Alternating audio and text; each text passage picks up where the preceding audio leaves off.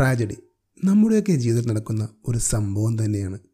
അത് നമുക്കൊരിക്കലും കൺട്രോൾ ചെയ്യാനാവത്തില്ല.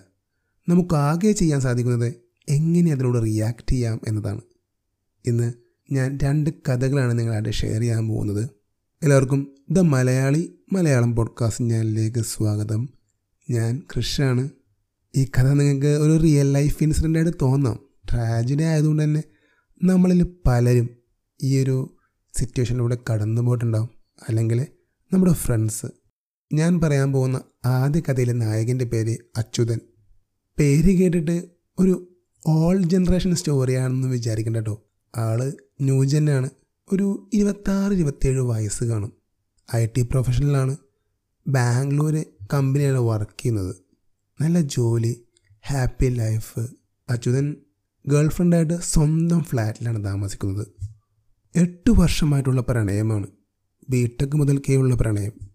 അച്യുതന്റെ ഓരോ ദിവസവും അവൾക്കായിട്ട് വേണ്ടി അവൻ മാറ്റിവെച്ചിരിക്കുകയാണ് അത്രയ്ക്ക് പ്രണയമാണ് അവന് അവളോട്.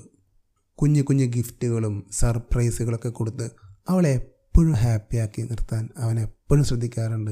അവൾക്ക് വേണ്ട കുഞ്ഞു കുഞ്ഞു കാര്യങ്ങളും മനസ്സിലാക്കി ചെയ്തു കൊടുക്കാൻ അവന് പ്രത്യേക താല്പര്യവും കഴിവൊക്കെ ഉണ്ട്.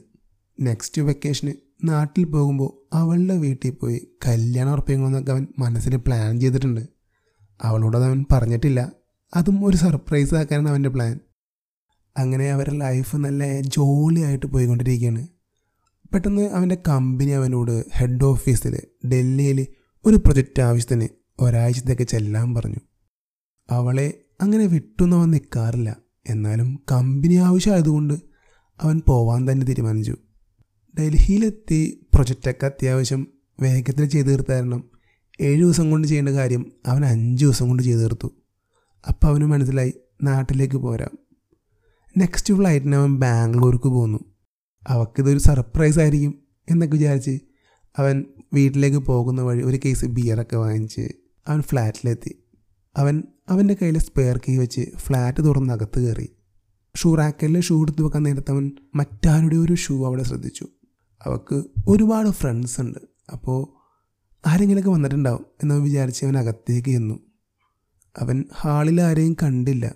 രണ്ട് ബിയർ ബോട്ടിൽ പൊട്ടിച്ച് ഒഴിച്ചു വെച്ചേക്കുന്നവൻ കണ്ടു. അപ്പോൾ അവന് മനസ്സിലായി അകത്താരും ഉണ്ട്. അവൻ ഹാളിൽ ആരെയും കാണാത്തതുകൊണ്ട് ബാൽക്കണിയിൽ നോക്കി. അവിടെയും ആരെയും കണ്ടില്ല. കിച്ചണിൽ നോക്കി. അവിടെയും ആരുമില്ല. ഇനി ഈ ഫ്ലാറ്റിൽ നോക്കാൻ ബാക്കി ബെഡ്റൂം മാത്രമേ ഉള്ളൂ. അവന് വേറെ ഡൗട്ട്സ് ഒന്നും ഉണ്ടായില്ല.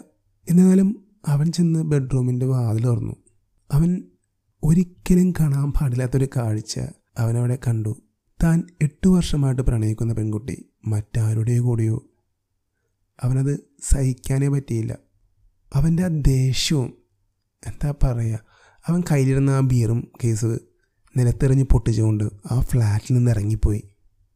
അവൻ പിറ്റേന്ന് രാവിലെയാണ് ഫ്ലാറ്റിലേക്ക് എത്തിയത്. എത്തിയ ഉടനെ അവളോട് അവൻ പറഞ്ഞു നീ ഫ്ലാറ്റിൽ നിന്ന് ഇറങ്ങിക്കോളാൻ പറഞ്ഞു. അത് കേട്ടപാടെ അവൾ അവളുടെ സാധനങ്ങളൊക്കെ പാക്ക് ചെയ്ത് ഫ്ലാറ്റിൽ നിന്ന് പോയി. പിന്നീട് അങ്ങോട്ട് അച്യുതന്റെ ലൈഫ് മൊത്തത്തിൽ മാറുകയായിരുന്നു. അവൻ ആകെ തകർന്നു. ജോലിക്കൊക്കെ പോക്കൊക്കെ കുറഞ്ഞു. ഫുൾ ടൈം വെള്ളോടി. എന്നെ എന്തിനാ അവൾ ചതിച്ചത്? ഇത്രയും കെയർ കൊടുത്ത് ഞാൻ അവളെ നോക്കിയതല്ലേ? അവൾക്ക് വേണ്ടിയല്ല ഞാൻ ജീവിച്ചേ? എന്നൊക്കെ പറഞ്ഞ് അവൻ അവന്റെ ലൈഫ് തന്നെ അതിലേക്ക് ഒതുക്കി. ഫുൾ ടൈം വെള്ളോടെയും ഓഫീസിൽ പോക്കൂല അങ്ങനെ ഇങ്ങനെയൊക്കെ ആയി. അവസാനം അവനവന്റെ ജോലി നഷ്ടപ്പെട്ടു. ജോലി പോയ പിന്നെ ഫ്ലാറ്റിന്റെ ലോൺ മുടങ്ങി. അവസാനം അവന് ആ ഫ്ലാറ്റ് വിറ്റ് നാട്ടിലേക്ക് പോരേണ്ടി വന്നു. ഇന്നവൻ വീട്ടുകാരെ ബോധിപ്പിക്കാൻ വേണ്ടി നാട്ടിലൊരു ചെറിയ ജോലിയൊക്കെ ആയിട്ട് തട്ടിമുട്ടി അങ്ങനെ ജീവിച്ചു പോകുന്നു. ഇന്നും അവന്റെ മനസ്സിൽ അവളാണ്. അവൾ ഇത് ചെയ്തു? ഞാൻ അത്രയ്ക്ക് അവളെ നന്നായിട്ട് നോക്കിയതല്ലേ? ഇങ്ങനൊരു കഥ നിങ്ങൾ എവിടെയെങ്കിലും കേട്ടിട്ടുണ്ടാകും. അല്ലെങ്കിൽ നിങ്ങളുടെ ഫ്രണ്ട്സോ ചിലപ്പോൾ നിങ്ങളോ ഇന്ന് ഫേസ് ചെയ്യുന്നൊരു സിറ്റുവേഷൻ ആയിരിക്കാം ഇത് അല്ലേ? ഇനി ഞാൻ രണ്ടാമത്തെ കഥ പറയാം. അതിലും ഈ ഒരു തുടക്കം സെയിം കഥ തന്നെയാണ് കേട്ടോ ആ ഫ്ലാറ്റ് കഴിഞ്ഞിട്ടാണ് ഈ കഥയിൽ ചേഞ്ച് വരുന്നത്.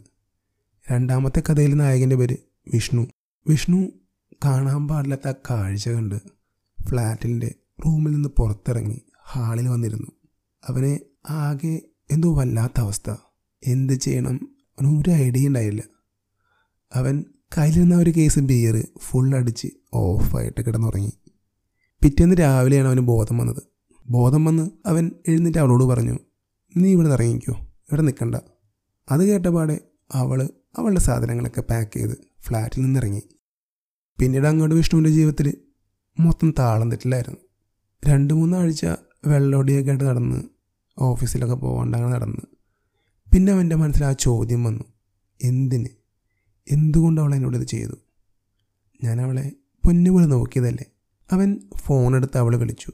എന്നിട്ട് അവളോട് ചോദിച്ചു നീ എന്താ ഇങ്ങനെ ചെയ്തേ? അവക്ക് അവനോട് സംസാരിക്കാൻ ചെറിയ മടിയായിരുന്നു. എന്നാലും അവൾ പറഞ്ഞു എനിക്ക് നിന്നോട് ആ ഒരു ഫീൽ കിട്ടുന്നില്ലടാ. നമ്മൾ സെറ്റാവത്തില്ല. അവൻ ഫോൺ കട്ട് ചെയ്തു. അവൾ എന്റെ കുറവുകൾ കാരണമായിരിക്കും എന്നെ വേണ്ടെന്ന് വെച്ചത്. എന്നെ വേണ്ടാത്തവളെ എനിക്കും വേണ്ട. അവൾക്ക് വേണ്ടി ഞാൻ എന്തിനെന്റെ ജീവിതം പാഴാക്കണം? വിഷ്ണു അവനെ തന്നെ ഡെവലപ്പ് ചെയ്യാൻ തീരുമാനിച്ചു. തന്റെ കുറവുകളൊക്കെ നികത്താൻ തീരുമാനിച്ചു. ലൈഫിൽ ഒരുപാട് പുതിയ കാര്യങ്ങൾ ചെയ്യാൻ തീരുമാനിച്ചു. ആഴ്ചയിൽ രണ്ട് മൂന്ന് ദിവസം മാത്രം പോരുന്ന ജിമ്മിൽ അവൻ ഡെയിലി പോകാൻ തീരുമാനിച്ചു. കുറച്ച് ഹെൽത്തൊക്കെ ഡെവലപ്പ് ചെയ്താൽ ഒരുപാട് ഇമ്പ്രൂവ്മെന്റ് ഉണ്ടാവുമെന്ന് അവനെ അറിയാം. തന്റെ ഒരുപാട് കാലത്തെ ഡ്രീമായ ഒരു ഷോപ്പിംഗ് സൈറ്റ് അവൻ അത് തുടങ്ങാൻ വേണ്ടി അതിന്റെ കാര്യങ്ങളിലേക്ക് കടന്നു. വൈകുന്നേരങ്ങളിൽ ഗേൾ ഫ്രണ്ടായിട്ട് നെറ്റ്ഫ്ലിക്സ് കണ്ട് സമയം കളയുന്ന ആ സമയം അവൻ അതിനുവേണ്ടി മാറ്റിവെച്ചു. പിന്നെ ഉറക്കക്കുറവൊക്കെ വന്നപ്പോൾ അവൻ മെഡിറ്റേഷനൊക്കെ ആരംഭിച്ചു. പിന്നെ ഇപ്പോൾ അവൻ ഡെയിലി മോർണിംഗ് മെഡിറ്റേഷനും ജിമ്മൊക്കെ ആയിട്ട് അത്യാവശ്യം സെറ്റാണ് പിന്നീട് അവൻ അവന്റെ പല പഴയ ഫ്രണ്ട്സിനെയൊക്കെ മീറ്റ് ചെയ്യാനും പിന്നെ തന്റെ ബിസിനസ്സിന്റെ അതായത് ഓൺലൈൻ സൈറ്റിന്റെ കാര്യങ്ങൾക്കായിട്ട് പലരായിട്ട് ഡിസ്കഷൻ നടത്തി ഒരുപാട് ഇമ്പ്രൂവ്മെന്റ് ഒക്കെ ഉണ്ടാക്കി. പണ്ട് ഗേൾ ഫ്രണ്ട് ഉണ്ടായിരുന്നപ്പോൾ അവൻ ഇതൊന്നും ചെയ്യത്തില്ലായിരുന്നു. ഫുൾ ടൈം അവളുടെ കൂടെയായിരുന്നു. ഇപ്പോൾ അവൻ ഒരുപാട് സമയമുണ്ട്. ഇപ്പോൾ അവൻ ഈ സമയങ്ങൾ നല്ല രീതിയിൽ വിനിയോഗിക്കുന്നുണ്ട്. ആറ് മാസങ്ങൾ കൊണ്ട് അവൻ തന്റെ ഓൺലൈൻ ഷോപ്പിംഗ് സൈറ്റ് തുടങ്ങി. അതിനവൻ മങ്കിഫൈഡ് എന്ന് പേരിട്ടു. ഒരു മെൻസ് ഫാഷൻ സൈറ്റായിരുന്നു. ജോലി ഉപേക്ഷിക്കാതെ തന്നെ അവൻ ആ സൈറ്റ് മുന്നോട്ട് കൊണ്ടുപോയി. അതിന്റെ മാർക്കറ്റിങ്ങിന്റെ ഭാഗമായിട്ട് അവൻ ഒരു യൂട്യൂബ് ചാനലും ഒരു പോഡ്കാസ്റ്റ് ചാനലൊക്കെ തുടങ്ങി. രണ്ട് വർഷം കൊണ്ട് വെബ്സൈറ്റിൽ നിന്ന് നല്ല വരുമാനം കിട്ടി തുടങ്ങി. പിന്നെ യൂട്യൂബിൽ നിന്നും പോഡ്കാസ്റ്റിൽ നിന്നൊക്കെ അത്യാവശ്യം വരുമാനമായപ്പോൾ അവൻ തന്റെ ജോലി ഉപേക്ഷിച്ചു. ഇന്നവൻ നല്ല ഹാപ്പിയാണ്. അവന്റെ ബിസിനസ്സിൽ നിന്ന് നല്ല വരുമാനമുണ്ട്. അവനിന്ന് അവന്റെ അടുത്ത ഡ്രീമിന്റെ പിന്നാലെയാണ്.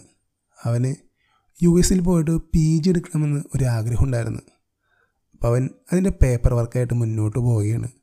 അടുത്ത തന്നെ ആൾ പുറത്തേക്ക് പോകും. നമ്മുടെ ജീവിതത്തിലെ ട്രാജഡികൾ അത് പല രീതിയിൽ നടക്കും. ചിലപ്പോൾ ബ്രേക്കപ്പോ അല്ലെങ്കിൽ ചിലപ്പോൾ ഉറ്റവരുടെ വേർപാടോ അല്ലെങ്കിൽ ബിസിനസ് തകർച്ചയോ അങ്ങനെ പല രീതിയിൽ ജീവിതത്തിൽ ട്രാജഡി വരാം. അതിനോട് നമ്മൾ എങ്ങനെ റിയാക്ട് ചെയ്യും എന്നതിലിരിക്കും മുന്നോട്ടുള്ള നമ്മുടെ ജീവിതം. അച്യുതിനെ പോലെ റിയാക്ട് ചെയ്യണോ? അതോ വിഷ്ണുവിനെ പോലെ റിയാക്ട് ചെയ്യണോ എന്ന് നമ്മൾ ഓരോരുത്തരുമാണ് തീരുമാനിക്കേണ്ടത്. ലൈഫിൽ ട്രാജഡികൾ നേരിടുമ്പോൾ കരയാനും അല്ലെങ്കിൽ വിഷമിക്കാനും ഒക്കെ നമുക്ക് അവകാശമുണ്ട്. പക്ഷേ അതൊന്നും ഒന്നിന്റെയും അവസാനമല്ലെന്ന് തിരിച്ചറിയുമ്പോഴാണ് നമ്മുടെ വിജയം ആരംഭിക്കുന്നത്. അപ്പോൾ നിങ്ങൾക്ക് ഈ കുഞ്ഞ് എപ്പിസോഡ് ഇഷ്ടപ്പെട്ടു എന്ന് ഞാൻ വിചാരിക്കുന്നു. ലൈഫ് ആഫ്റ്റർ ലവ് ഫെയിലിയർ എന്നൊരു എപ്പിസോഡ് ഞാൻ മുന്നേ ചെയ്തിരുന്നു. അതുമായിട്ട് കൂട്ടിയോജിപ്പിക്കാവുന്നൊരു കഥ തന്നെയാണ് ഇതും. നിങ്ങൾ നിങ്ങളുടെ നിർദ്ദേശങ്ങളൊക്കെ എന്നെ അറിയിക്കണം. എന്റെ mail I D the Malayali podcast at Yahoo dot com the Malayali podcast എന്ന് സെർച്ച് ചെയ്താൽ നിങ്ങൾക്ക് എന്നെ ഇൻസ്റ്റഗ്രാമിലും ഫേസ്ബുക്കിലും കിട്ടും. അവിടെ നിങ്ങൾക്ക് എന്നെ ഫോളോ ചെയ്യാം. പുതിയ എപ്പിസോഡ് ഐഡിയാസ് വരുന്നുണ്ടെങ്കിൽ മെസ്സേജ് ചെയ്യണം. പിന്നെ ഒരു കാര്യം കൂടി നിങ്ങൾ ഈ പോഡ്കാസ്റ്റ് എവിടെയാണോ കേൾക്കുന്നത് അവിടെ എന്നെ ഫോളോ ചെയ്യാൻ മറക്കരുത്. അപ്പോൾ ഞാൻ ഈ എപ്പിസോഡ് വൈൻഡപ്പ് ചെയ്യാണ്. Thank you